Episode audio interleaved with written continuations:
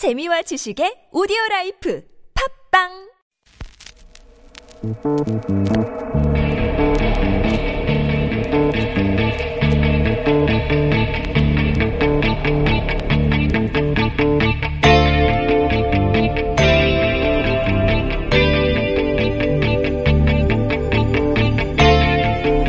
안녕하세요. 시사인의 김은지 기자입니다.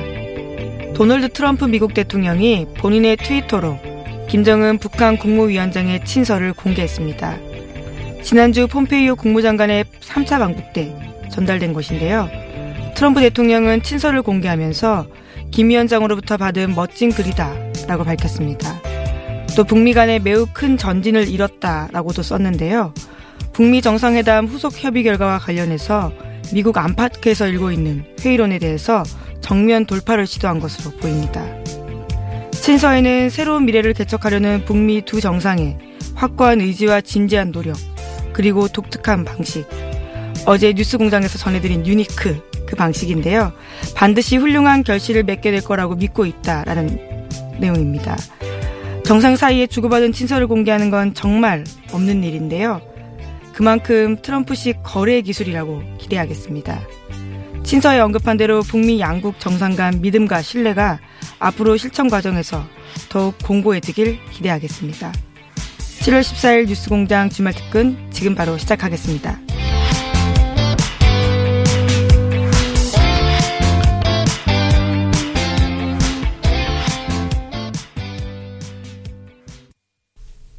주말 특근 첫 번째 순서 현인으로 급부상한 정세현 전 통일부 장관의 인터뷰 준비했습니다. 7월 10일 화요일 2부 방송 내용 다시 들어보시죠.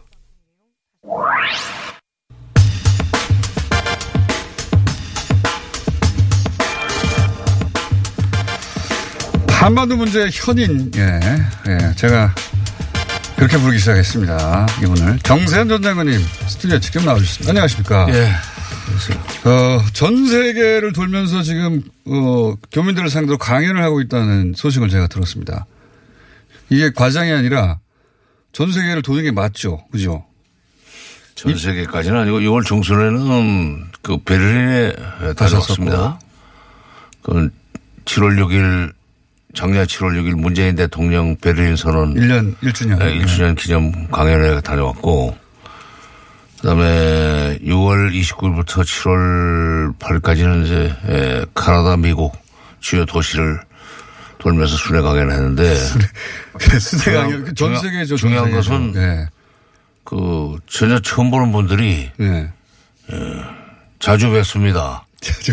뭐 이런 얘기예요. 그래서 어디서 저를 봅니까? 그랬더니 뉴스 공장에서 본다고 그래요. 그래서 아, 뉴스 공장은 듣는 방송인데 그랬더니 아, 그 화면도 나옵니다. 그래. 예, 유튜브 버전도 있긴 합니다. 아, 난 그건 몰랐어요. 그, 그동안에 그래서 오늘 좀 신경 쓰고 나오셨군요. 아, 오늘은 좀 그랬지. 예. 근데 정치자들이 굉장히 많으시고 그다음에 그 남녀 노소 구분이 없더군요. 특히 네.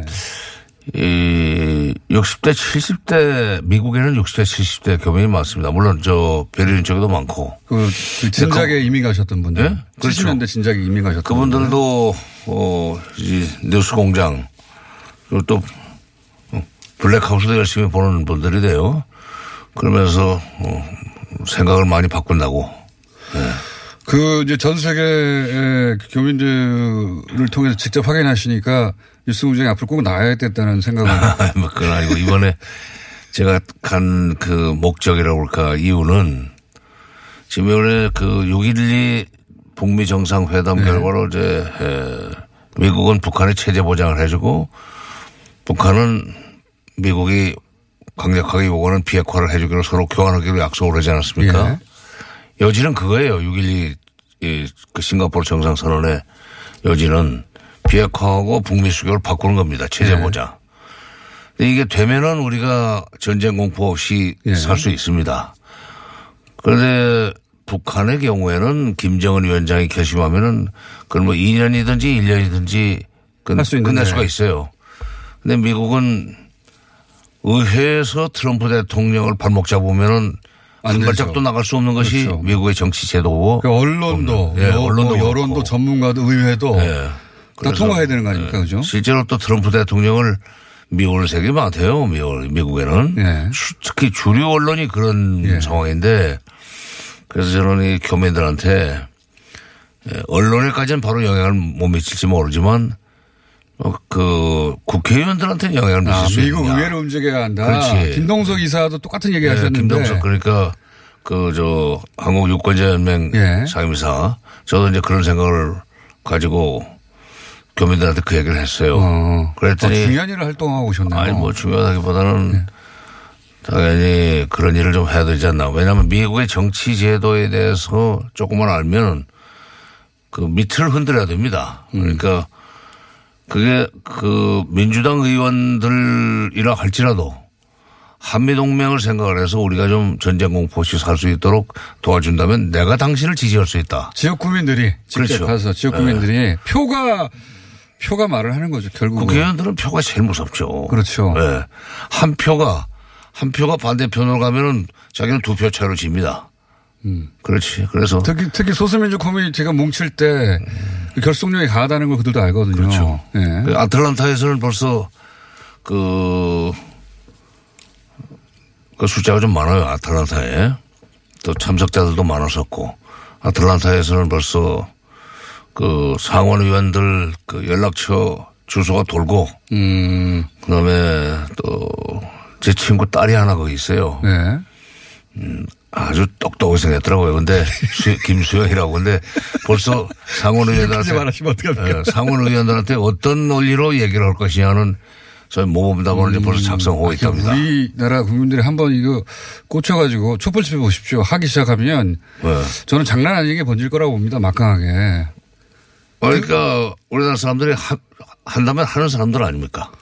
그, 그니까, 아, 그래서 제가 이제 아는 분들 중에도 그 이런 사실 시국 강연 혹은 뭐 이런 정치 관련 혹은 한반도 관련 강연에 사람들이 안 모인다고 하더라고요. 보통은. 안 모이는데 정세현 장관님이 오셔가지고 어마어마하게 모였다고 굉장히 전례가 없는 일이라면서 저한테 문자를 보냈길래. 아니죠. 내가, 내가 갔기 때문이 아니고. 네. 그래서 제가 뉴스 공장을 듣는 사람들의 숫자가 그만큼 국내보다 많은 것 같아요. 비율 면에서. 국내보다.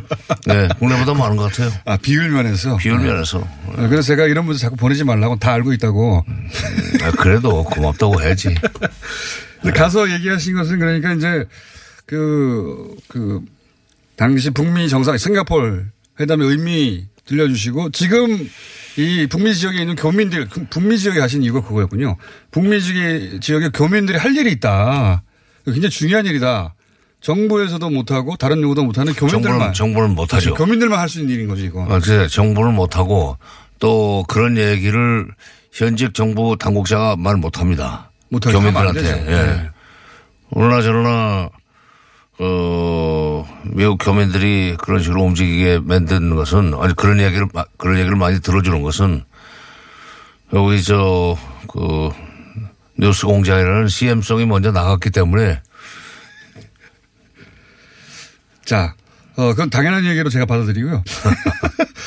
그런데, 어, 그, 그 활동이 중요하고 이, 이 활동은 저희도 김동수 이사뿐만이 아니라 장관님 모시고 중간중간에 중간에 체크하기도 하고 필요하면 뭐 뉴스공장 해야 될 역할이 있으면 또 찾아서 해보겠습니다. 근데 이제 그 모신 이유 중에 또 하나가 뭐냐면 최근에 굉장히 이렇게 혼란스러운 시그널들이 미국, 북한에서 이렇게 막 나옵니다. 뭐, 어, 폼페이오가 만났는데 뭐 강도적이라는 말도 나오고 또 그러면서도 트럼프 대통령에 대한 신뢰는 여전히 유지한다고도 하고 이제 이 시그널들을 어떻게 해석해야 되는지 현인의 교통정리가 필요하다. 예, 교통방송이니까 교통정리를 합시다. 예. 교통정리. 예, 교통정리 좀 해주시죠. 예. 우선 폼페오의 그 이 행동은 분명히 비핵화를 강력하게 요구하는 쪽으로 초점이 맞춰졌을 거예요. 평양 가서. 어, 근데 이제 그렇게 된 것은 지난번 6.12 싱가포르 정상회담에서 트럼프 대통령이 김정은 위원장에 끌려다녔다고는 미국 주류 언론의 보도에 대한 일종의 반응이라고 할까? 어. 주요 언론이 그걸 의식을 해서 어, 김정은이 주도했고 트럼프 대통령 얻은 게 없다 그러니까 음. 미국이 예. 좀 세게 나가는 모습을 보여줄 필요가 있었다. 음. 이번에 가서 분명히 내가 그 세- 세게 나갔다. 이런 그 메시지를 좀 주, 주면서 안심해라. 음. 어. 미국 미국을 향한 메시지. 그렇죠. 그건 저 국내용이에요. 아, 특히 미국 그, 국내용이다. 그 보수 언론과 이른바 싱크탱크라고 하는 사람들의 반 트럼프 성향의 음. 보도 내지는 이 관점에 대한 이 시정 그 그런 것 그, 저- 반- 저- 반박이군요, 어, 반박. 반박이죠. 그러면서 잘 할 테니까 안심해라 하는 그런 메시지인 것 같고 또 북한의 경우에는 뭐 강도적인 행위라는 얘기를 했던데 표현이 딱 고개 눈에 들어와. 그게 이제 일방적으로 요구를 했다는 얘기입니다. 무슨 얘기냐면 싱가포르 정상선언의 그 이 구도는 어떻게 되냐면 미국은 북한의 체제 보장을 해주고 예. 북한은 그 미국이 25년 동안 노래를 불렀던 비핵화 해주겠다. 예. 그냥 맞바꾸자 하는 얘기예요. 예. 그런 비핵화를 강력하게 요구하려면은 북한 입장에서입니다 지금 예. 얘기를 합니다. 어 비핵화를 와서 강력하게 요구하려면은 미국이 체제 보장에 대한 그 손톱만큼의 우선 약속이라도 음. 가지고 왔어야 되는 거 아니냐. 진도 니들 진도 진도 빼와서 그렇지. 요구해야 되는 거 아니냐. 자기 얘기만 하고 그, 그 요구, 그, 그 요구를 북한이 들어주면은 미국은 체제 보장 관련해서 뭐 종전 선언을 해준다든지 네. 아니면은 무슨 언제까지는 어, 연락사무소 설치를 그 해줄 테니까 먼저 그 비핵화와 관련돼서 신고를 정확하게 하고 그다음에 검증단도 받아들이고 뭐 이렇게 하라는 얘기를 했었어야 되는데 반대급부에 대한 언급이 없이 일방적으로 자기 주장만 하니까 뭐 강도적인 그 핵, 어, 어, 뭐 요구를 했다고 그러는데 그래서 종전선언 얘기가 나온 거군요. 그렇죠. 그러니까 종전선언이라는 게 체제 보장의 입구입니다. 음, 그러니까 지금 미국이 그렇게 뭐 의회 반대 때문에 혹은 뭐 여론 때문에 막 못하는 건 우리도 아는데 음. 종전선언 정도는 해줄 수 있지 않느냐 이거군요. 그렇죠. 아니 미국의 무슨 뭐 보수 진영이나 어 반 트럼프 성향이 강한 비판적인 언론들도 그것도 하지 말라는 얘기는 안 했어요. 예, 그러니까 정확하게 하라는 거죠. 뭐 좀 들고 와서 우리한테 내놓으라고 해라 이런 말이네요. 말하자면. 아니 남의 집에 가면서 빈손을 가는 사람이 어디 있습니까? 근데 이제 우리 언론이나 미국 언론은 북한에서 빈손으로 나왔다고만 얘기하는데 북한에서 보기에는 올 때 니들이 빈손으로 온 거 아니야 이거군요. 김정은의 선물이 없다. 이것만 부각을 시키는데 나는 이게 미국 외교의 문제라고 생각해요. 그리고 미국 언론 보도의 문제입니다. 왜냐하면 모든 나라가 미국을 위해서 뭐 선물을 내놔야 되고 모든 나라는 미국이 시키는 대로 해야만 된다. 미국은 그들에게 아무것도 안 주고도 얼마든지 반대급부를 받아낼 수 있다 하는 그런 식의 에, 저희 일방주의적 사고를 하고 있는 그게 언론에서도 그대로 나옵니다. 예. 그러니까 미국이 이번에 그러면 북한에게 약속해 줄 것을 들고 갔는가 이거 안 따진다는 거죠 미국 언론도. 그렇죠. 아니 뭐 당연한 것인데 서로. 그러니까, 그러니까 그동안에 25년 동안 북핵 문제가 안 풀렸던 얘기는 북한이 먼저 비핵화를 해야만 미국이 뭘 갖다 조금이라도 줄 수 있다는 그 논리로 그 회담을 해왔어요. 그리고 홍보를 해왔고. 근데 이번에 북미 정상 선언은 완전히 상호주의로 이 문제를 풀기로 약속을 한 겁니다. 북미 정상 선언의 구도가 그거예요. 그러니까 그리고 특히 북미 정상 선언의 일항이 새로운 관계라는 표현을 썼지만 그 바로 북미 수교를 얘기한 거고 두 번째가 한반도 평화 구축이고 세 번째가 비핵화예요. 이 세 가지를 한꺼번에 묶어가지고 동시에 이 병행해 나가기로 했는데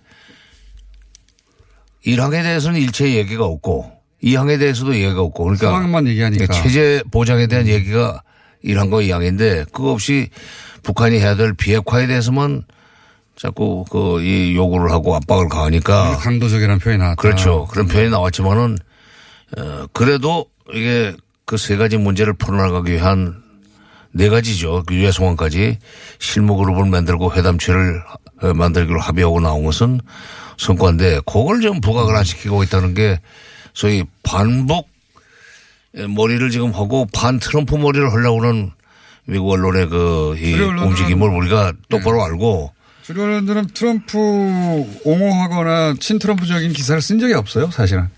취미래로 한 번도. 왜 그렇게 미움을 받고 있는지 모르겠어요. 우리가 볼 때는 지금 이렇게 비핵화하고 북미 수교를 맞바꿔주는 식으로 합의를 하는 것은 좀 대단한 건데 그리고 어, 그렇게만 되면은 우리는. 전쟁 공포 없이 살 수 있어요. 자, 그러면 여기 돌파구가 종전선언이 될 수 있는 것 같은데, 종전선언을, 어, 하려면 어떻게 해야 됩니까? 하게 만들려면. 미국, 그러니까 남쪽도 북쪽도 다 이걸 원하는데, 지금 미국이 지금 빼고 있는 거 아니겠습니까? 이거 아, 어떻게 돌파해야 되는 겁니까? 예, 예, 우선 제가 이 목소리가 이제 시차극복을 못 해가지고 예, 자다가 일어나서 목소리가 이러는 걸 좀, 저 청취자들 양해해 주시기 바랍니다. 근데, 청취자도 신경 쓰시고 이렇게 예. 방송이 다 되셔가지고. 네. 5분 남았, 5분 남았습니다. 예. 종전 선언 어떻게 해야 됩니까, 이거? 이 주체 문제인 것 같아요. 그러니까 미국은 지금 그 중국을 빼고 하려고 그런 것 같고 네.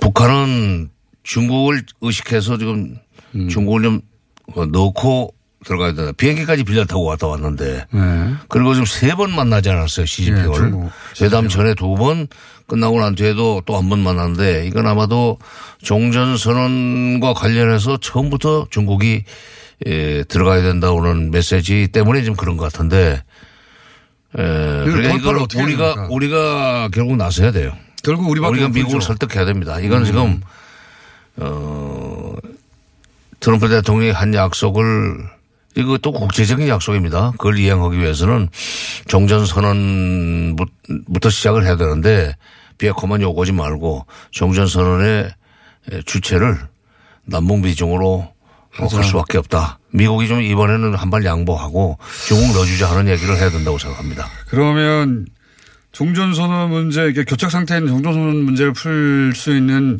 주체는 이제 남쪽밖에 없는 것 같고. 문재인 대통령이죠. 문재인 그것도- 대통령이 그것도 또 지금 저쪽에 김정은 위원장이 결심해야 될 문제가 아니라 지금 네. 트럼프 대통령이 결심해야 될 문제인데 그거 지금 저쪽에 폼페이오나 무슨 볼턴이나 이런 실무자들한테 얘기해가지고는 소용이 없고. 없고 트럼프하고 직접 어 담판을 해야 돼요. 또 정상회담 해야 됩니까 또? 아니 뭐 전화가 있으니까 예. 전화로만 해결될 게 아닌 것 같은데. 어쨌든 지금 종전선언 정도가 그 큰 돌파가 될 수 있는 모멘텀. 정전선언에 남북 미중이 참여하는 식으로 시작이 된다면은 그는 그다음부터는 속도가 날려고 봅니다. 그렇군요. 그리고 그거를 할 당사자는 지금 문재인 대통령밖에 없는 것 같다. 구도상. 그렇죠. 예. 네. 그 지난번에는 한번 나오셔서 이제 중국한테 북한이 예. 어 일단 종전선언에는 빠지고 평화 그러니까 그 저기 수교할 때 아니죠. 그 뭡니까 평화 협정 맺을 때는 들어와라. 이렇게 정도 말할 수 있지 않겠냐고 하셨었는데 최근에 북한과 중국의 관계를 보면 북한이 중국 없이 하기는 어려운 것 같다는 글쎄 중국이 처음에는 저그 정도로 해서 양해를 해줄 줄 알았는데 그럴 생각이 없는 것 같다는 또 거죠. 다시 정상회담 후에 불러내 가지고 이렇게 또 만났죠. 어, 얘기하는 거 보면은 그럼 그 얘기지 다른 일을 뭐그 그러니까요. 예. 그러면은 그 지금 방랑을 한다는 얘기를 하고 갔었잖아요. 판문점 그 회담 때 예. 청와대를 한번 초청하겠다 혹은 뭐 평양 한번 가겠다 얘기했었는데 그때가 계기가 되는 겁니까? 언제 어떤 식으로 풀어야 됩니까? 정전 선언은 뭐 이게 평양 가서 할 수도 없고 네. 그러니까 이 문제를 적극적으로 의논해서 풀어야 되니까. 그러니까 기- 트럼프 대통령 오문 대통령이 얘기를 하기 때문에? 예, 지금 미국 그렇다고 미국, 미국을 미국. 또 찾아갈 수는 없고 네. 트럼프 대통령이 이쪽으로 할 수도 없고 제3국에서 만날 수 있는 기회가 있으면 좋은데 가까운 시일 내에 당분간 그건 없는 것 같습니다. 그러면 어렵시 그 특사를 보내든지 그래야죠. 미국 가야죠. 네. 종전선으로 이 교착 상태를 풀어야 된다. 오늘 여기까지 했습니다. 한반도 문제 현인 정세현 현인입니다. 전- 전 장관이었습니다. 미국 폼페이오 장관의 3차 방북 후에 9일 월요일 방송에서 뉴스공장 청취자분들은 정세현 전 장관을 애타게 기다렸는데요. 정 전 장관님은 미주 순회 강연을 마치고 일요일 밤 늦게 귀국하는 바람에 불가피하게 월요일이 아니라 화요일에 나오게 됐습니다. 또 여독이 풀리지 않아서 애초에는 전화로 인터뷰하려고 했는데요. 계획을 바꿔서 직접 나왔습니다. 그 이유가요. 뉴스공장에 대한 미주 교포들의 열화와 같은 성원에 감사하기 위해서였다라고 하는데요. 저도 지난 미국 출장 때 뉴스공장 잘 듣고 있다라는 이야기 정말 많이 들었거든요. 심지어 미국 동부 시간으로는 여기가 밤낮이 거꾸로고 1시간을 빼야 되는데 그러니까 뉴스 공장이 하는 아침 7시 7분이 그쪽 시간으로는 저녁 6시 7분인데 그 시간에 회의하자라고 하면 그렇게 싫다라는 이야기까지 하셨습니다. 그 정도로 저도 인기 실감했는데요. 지금 이 시간에도 해외에 계신 교민 여러분, 이 방송 듣고 계실 텐데요. 이 자리 빌려서 다시 한번 감사 인사 드리겠습니다. 주말 특근 두 번째 순서, 도시건축가 김진애 박사의 도시 이야기인데요. 여름 특집으로 도시 탐방 하고 있죠. 이번 주 문재인 대통령이 방문할 싱가포르에 대해 살펴봤습니다. 7월 12일 목요일 4부에 방송된 내용 다시 들어보시죠.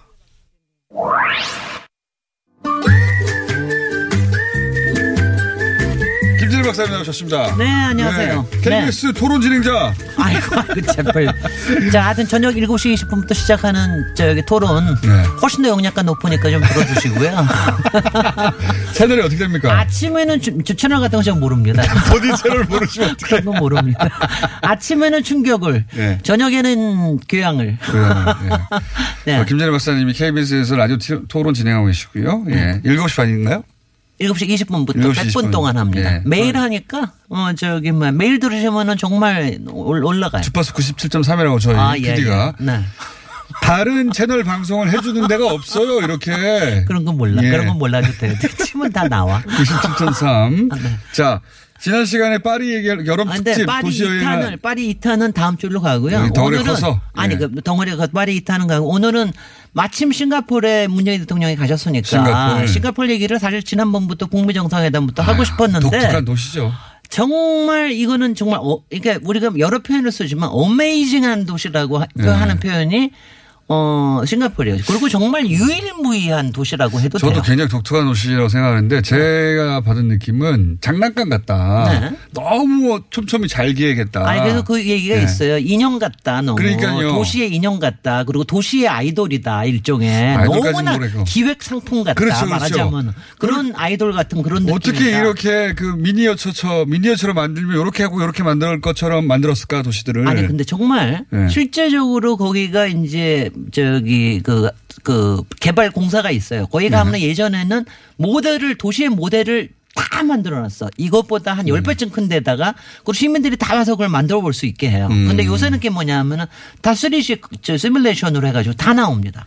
그러니까 그리고 싱가포르는 이런 정도로 예. 거기가 엄청나게 컨트롤이 되는 도시죠. 인간이 한 도시를 얼마나 기획해서 그대로 만들 수 있나 이걸 보일 수 있는 그걸, 도시예요. 그거를 네. 볼수 있는 도시고요. 이 제가 저기 세 가지만 제가 주목, 그 워낙 짧으니까 제가 세, 세 가지만 주목을 하면 첫 번째. 적도에 있는 유일무이한 글로벌 도시입니다. 아 위치가 적도군요. 이게 적도인데. 가면 느껴집니다. 어, 어쩜 가면은 후더운지. 아니 뭐냐면 제가.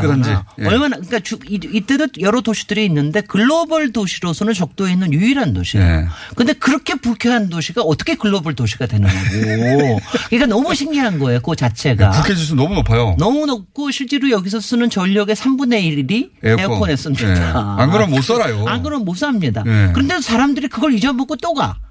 그러니까 이게 뭐냐면 어느 정도냐. 파리가 일- 연간 한 2천에서 2,500만 정도 사이가 오거든요. 예. 여기가 지난 10년 동안에 두 배로 늘어가지고 연간 한 1,500에서 1,800만이 와요. 그래, 사람이 많이 와요. 예. 그렇게 많이 오니까 그렇게 이거는 작은 나라에 그렇게 작은 사람이 나라에? 그렇게 많이 온다는 게 굉장히 신기한 거고요. 그다음 네. 두 번째가 정말 이거는 얘기하신 대로 도시의 모든 21세기 도시가 갖춰야 되는 모든 것들을 갖추고 있어요. 그러니까 이게 뭐냐. 우리가 어. 얘기하는 게 어, 일단은 금융. 예. 여기 원래부터 여기가 이제 중개 무역으로 잘한다는 거. 검은 돈이 뭐 하여튼 무작정 흐릅니다. 그러니까 해외 투자. 예. 그 다음에 여기서 뭐 원유들이 원유 물 약간 물동량 예. 뭐 이런 것들이 다르고 요새는 이제 MICE 산업이라 가지고 사람이 움직이는. 지정학적 위치도 좋아요. 아, 그러니까 이게 이제 맨 네. 끝에 있으니까 여기만 딱 돌아가면은 아시아와 유럽 사이에. 한 유럽 사이에 딱 예. 나오는 거니까. 근데 원래부터 싱가폴이 왜 여기서 시작을 했느냐? 말레이시아부터 독립을 한 거 아니에요? 말레이시아 화교들한테 화교들 화교들이 이제 너무 세니까 예, 그래가지고 섬 하나 떼준 거 아닙니까? 그래서 떼준 예. 건데 이것은 못 살아남을 거라고 그랬거든요. 그렇죠. 근데 이거 여기에 착안을 하고 중개무역에 착안을 해가지고 30년 만에 커진 도시예요. 네. 그러니까 놀라운 거예요. 물론 그리고 거기에는 그리고 압도적인 독재의 물론 정치 시스템. 리콴유의 독재, 예. 그다음에는 영어를 공용으로 택한 거, 그다음에 예. 엄청난 교육 프로그램. 그리고 여기는요 가치가 어떻게 나오는 줄 알아요? 공동체보다 국가가 위라고 아예 써, 써 있어요. 나 국가 이렇게 국가로서는 굉장히 이상한 나라 이상한 나라입니다. 이상한 나라긴 근데 합니다. 이게 얼마나 저기 하냐면 서울보다 약간 커요. 한 20% 정도 큰데 인구는 네. 600만. 그런데 여기 가면 밀도가 높다는 생각이 안 들어요. 엄청나게 고층들이 많은데도 여기에 음. 절반이 녹지야. 맞습니다. 그러니까 이것도 나무도 이것도 되게 많아요. 너무너무 신기한 거예요. 네. 그걸 볼 때마다 신기한 거예요. 도시를 기획하다 보니까 너무 잘 안 배려가지고. 네. 그래서 예. 21세기 도시가 우리가 뭐 예- 소- 소위 얘기하는 이런 거 그러니까 이제 가령 저기 저 김정은 위원장도 가서 뿅 하고 하는 게뭐 이게 그런 겁니다. 네. 생각해보면 그럴 수밖에 없는 게 이 도시는 아무것도 없는 데다가 인간이 처음부터 자 그러면 여기서 현대 도시를 만들어 보자 하고 아무것도 없는 시작했잖아요. 네. 그런 거예요. 그러니까. 제로 베이스에서 막 만들 수 있었던 거죠. 그림을 그리고. 참 신기한 거. 그다음에 세 번째로 이제 하는 게 제가 영안에서는 현대 건축물을 제가 그렇게 칭찬을 잘 안 합니다. 네. 뭐 아셨겠지만, 근데 이 마리나 베이 베이요. 샌즈 어, 수영장 위에 꼭대기 있는데요. 어, 꼭대기에 이제 건물 높은 거 한 60편, 네. 한 57층이에요. 세 개 있고 그 위에 이제 배 같은 게 하나 떠 있는. 수영장이죠. 이게 네. 뭐냐, 말- 말하자면 이제 한 30만 평 매립지 위에다 지은 거거든요. 건물도 거- 엄청나게 멋지죠. 거, 아니, 그러니까 건물, 그러니까 저는 건물이 어느 만큼 멋지고 이러는 거 이상으로 네. 이게 매립지에다 만든 건데 도심에서 약간 떨어진 데다 해서 도심을 바라볼 수 있게 해놨어요. 근데 네. 그러니까 우리가 21세기 그러니까 도시를 판타지 도시로 만들 수 있는 방법이 여러 가지가 있는데. 이게 어뮤즈먼트 그거를- 파크 같은 거예요. 그거를 거예요. 전체가 아니 그러니까 놀이, 그거를 놀이 동산 같아요. 그거를 만든 게 예. 이거 그러니까 그렇게까지 할 수 있다는 걸 생각을 잘 안 하거든요, 사람들이. 근데 그걸 했다는 거. 그리고 그거는 누가 했느냐면은 트럼프 대통령 친구가 했습니다. LA에 있는 그 뭐 친구라는 양반이 북한에다가 뭐 짓고 싶다고 그러는 아, 양반 글쎄요. 예. 그러니, 그, 아니, 근데 실제로 이제 저, 저도 이거 보면서 되게 처음엔 못마땅하게 생각을 했거든요. 네. 근데 이거 하고 난 다음에 관광객이 크게 늘고. 돈이 막 들어오고 그 다음에 거기 가서 실제로 그 위에 수영장에 수영장 길이도 150m야. 그러니까 우리가 통상으로 하면 50m가 국제 규격인데 150m야. 그 위에서 있으면은요.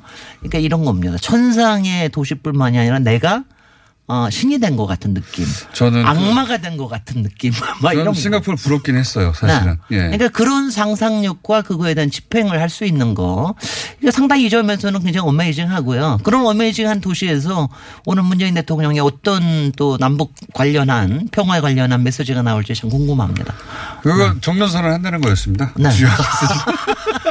저는 이미 봤는데. 아, 아. 근데, 아, 저, 우리도 그런 이제 해안 도시나 이런 것들이 많은데 우리도 배울 게 굉장히 많습니다. 한 네. 번쯤은 가볼 만한 도시다라고 생각합니다. 아니, 여러 번 가셔도 돼요. 쇼핑, 쇼핑할 게 많기 때문에. 여러 그리고 돈이 얼마 안 너무 들어. 더워서 여러 번 못 가겠더라고요. 값은 비싸지만 돈은 값싸게 비자금 있습니다. 제가 갔었는데.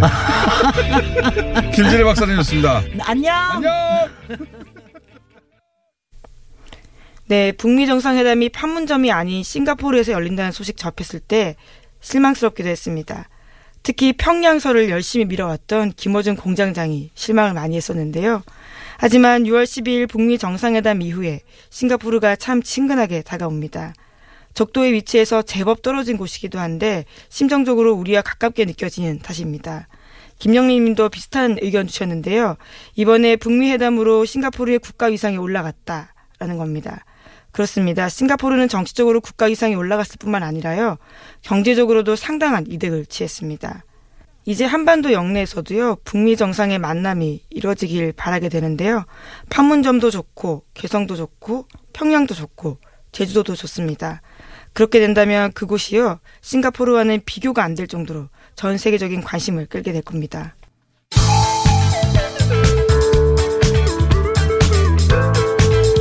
뉴스의 깊이가 다릅니다. 최고의 뉴스 생산자 김어준입니다.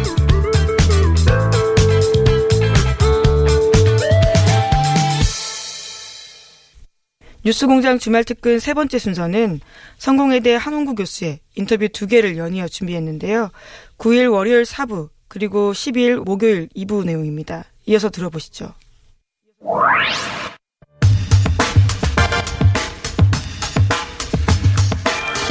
기무사, 예, 세월호 유가족 사찰뿐만 아니라 계엄령을 위수령을 검토한 그리고 탱크를 투입하는 그런 문건이 나왔죠. 그래서 최근 기무사가 논란이 중심에 섰는데 이 기무사의 역사 한번 짚어보겠습니다.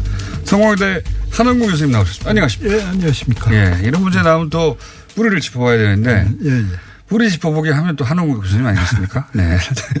자, 기무사가 언제 어떻게 만들어졌고, 왜, 그러니까 기무사가 이번에 만들었던 문건의 어떤 기초가 되는 사고 방식을 보면, 아, 이거는 유신의 사고 방식인데? 그렇게 느껴졌거든요. 확실하게. 왜 그런지 예 한번 역사를 짚어주십시오. 그 기무사가 아마 그 대한민국의 여러 기관 중에서 명칭이 제일 많이 변했을 겁니다. 처음에 음. 출발할 때는 어, 미국식으로 CIC라고 했다가 CIC. 네, 1950년 그 10월에 한국 전쟁 당시에 예. 예, 특무대로 명칭을 바꾸는데 그거는 CIC 하면은 민간인 학살하고 떠올리게 됐기 아하. 때문이죠. 그래서 특무대로 바꿉니까? 예, 예. CIC 특무대. 그 특무대로 그러니까 바뀌었다가 군 방첩 기관인 거죠 이게 말하자면. 예, 그렇습니다. 그러다가 이제 특무대가 완전히 그, 이 김창룡 암살 사건이 벌어질 만큼 권력 내부에서도 못된 짓을 많이 했고, 음. 그 아주 악명이 높았거든요. 그래서 4월 혁명이 나고 난 다음에 방첩대로 바뀝니다. 4.19때 예, 방첩대로 그- 예, 바뀌고. 이제 그런데 이 방첩대가 되면서부터 정말 그 역할이 커지는데 네. 왜냐하면 5.16이라는 게 그 정보 장교들이 일으킨 군사 반란이거든요. 예. 그리고 자기들이 반란을 일으켜서 권력을 잡다 보니까 군 내부에서 또 다른 자들이 또 이렇게 그 쿠데타를 일으키면 일으킬 수도. 있으니까. 네, 그래서 아. 그 쿠데타 방지 업무를 하기 위해서 권한도 강하고 기구도 아. 이제 커집니다. 자기들이 구테타로 집권했기 때문에 네.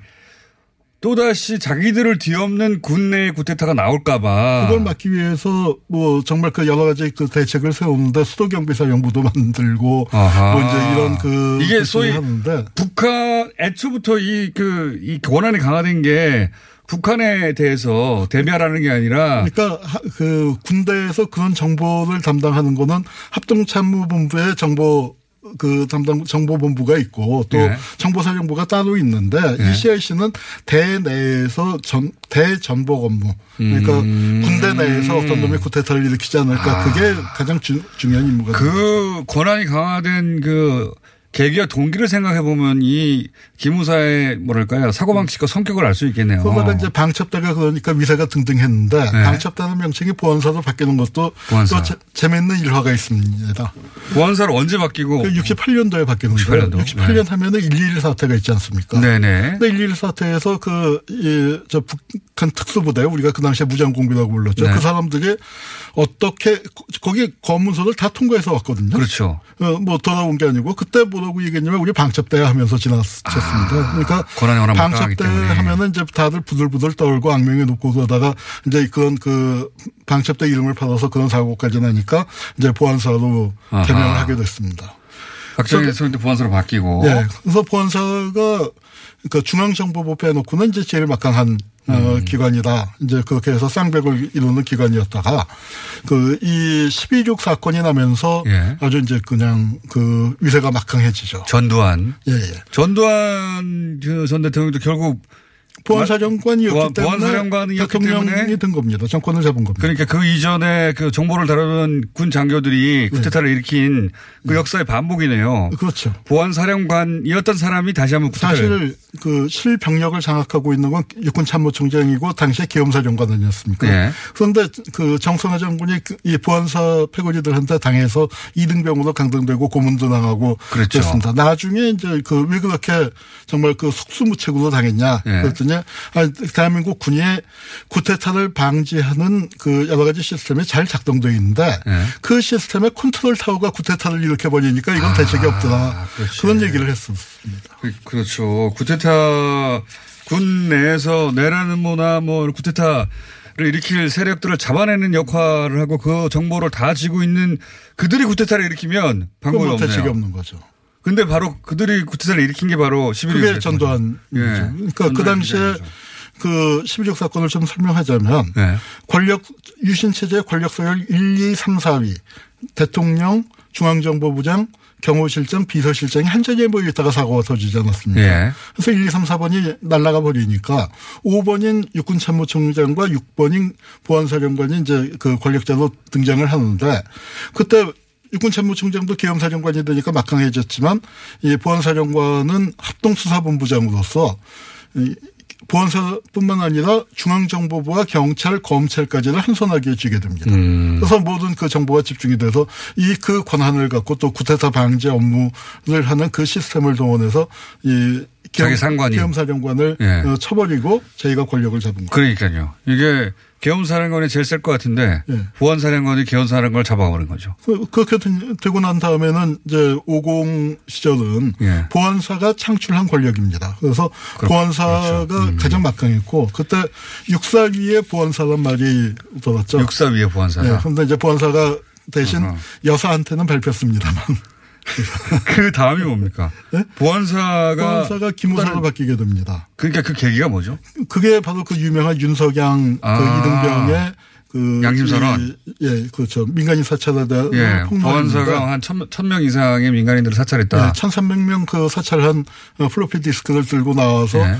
그 얘기했고 그게 이제 이렇게 그 책으로도 간행이 돼서 널리 알려지게 그 책을 가지고 어, 계시군요. 됐- 됐습니다. 이게 90년대 이야기인데. 네, 90년 초반 얘기입니다. 이 보안사가 기무사로 그래서 그 사건을 겪고 나서 바뀌는 예, 겁니까? 음. 그렇게 되면서 이제 그뭐 그러니까 명칭만 갈았을 뿐만 아니라 그게 뭐 청명 계획이라고 불리지 않았나요? 예, 예. 그 청명 계획이라는 거는 89년도에 예. 89년도에 있었는데 윤석열 이병이 청명 계획까지를 폭로한 건 아닌데 그 청명 계획이라는 건 89년도에 이제 그 서울 올림픽을 치르면서 좀 어, 버- 풀어졌었다가 예. 그 다음에 이제 그 그런 속에서 야당이 이제 그- 그 굉장히 강력하게 그 주장을 하고 하니까 노태우 정권이 정권을 유지하기가 힘들었습니다. 예. 그래서 공안 정국으로 몰고 갔고 그렇게 탄압을 하면서 이 물리적인 탄압 만 갖- 그, 그 공안 정국으로만 하는 거 갖고는 힘드니까 계엄령을 선포하자 친위 구테타를 일으키자 하는 그런 논의가 이제 내부에서 좀 있었는데 그 일환으로 그 청명 계획이라고 해서 그거는 구테타가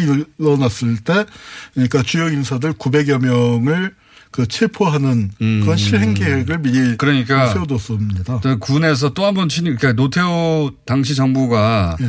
그, 어, 비판을 굉장히 많이 받았죠. 예, 예. 그리고 뭐, 그러자 안 되겠다. 친위 구태타를 한 번 더 일으켜야 되겠다. 그런 이제 그, 그 계획을 예. 그러니까 어느 차원에서 했는지가 명확하게 밝혀지진 않았지만 예. 군 일각에서 한 것은 분명하고요. 근데 그건 구태타로 가는 대신에 3당 합당 보수대 연합을 하면서 정치적인 방법으로 풀어서 이제 이 계획이 그 실행되지는 않았지만 그럼에도 불구하고 보안사가 그때 이제 작성한 체포 계획을 갖고 그 사람들을 좀 더 확대해서 그때는 아하. 900명이었는데 한 400명 더 추가해서 1,300명을 음. 그 사찰하고 있었고 그걸 들고 나온 겁니다. 그 친위 구태타를 하게 된다면 이번에도 나온 문서에 보면 그 뭐 SNS를 하거나 시위를 주도하는 사람들을 사법 처리하는 거를 네. 가장 우선시한다 돼 있었는데 네. 그 그것에 이 로- 롤 모델에 가깝네요. 그러니까 예, 900명 그렇습니다. 정도를 미리 딱 그 지고 있다가 이 사람들이 예를 들어서 그 친위 구태타에 대해서 비판적인 목소리를 낼 수도 있으니까 바로 다 잡아가는 걸로 예, 하자마자. 예.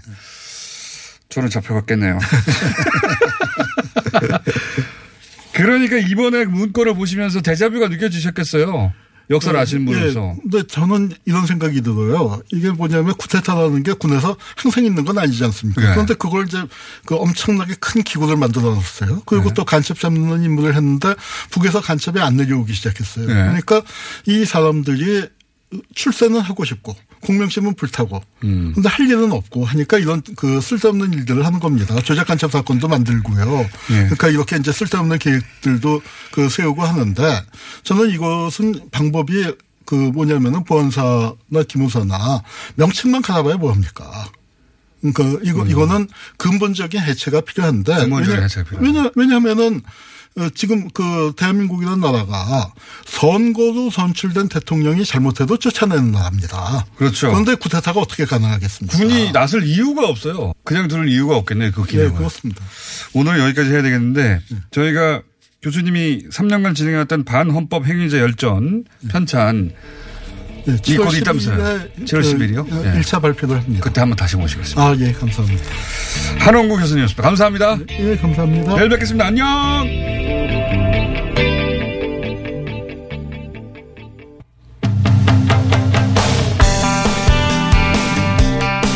자, 어, 대한민국 정부 수립 이후로 헌법을 파기한 사람들, 이런 사람들의 목록을 작성하고 그걸 책으로 발간하고 하는 작업. 성공회대 한원구 교수님이 하시는데 오늘 그래서 반헌법 행위자 열전, 예. 그걸 편, 어, 열전 편찬위원회가 1차 결과를 발표한다고 하는데 이 사업을 주도하신 한원구 교수님 나와 계십니다. 안녕하십니까.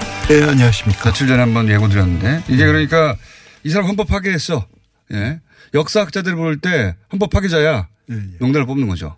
예, 명단을 뽑아서 그 사람의 일생을 그러니까 이제 명단이 선정되는 데는 어, 그 반헌법 행위로 선정이 됐지만 예. 그 사람이 어떻게 살아왔고 그런 반헌법 행위를 통해서 어떻게 출세했고 또 뚱뚱거리고 살았는가 이제 그걸 전체를 그 기록하는 몇 자료. 명이나 됩니까?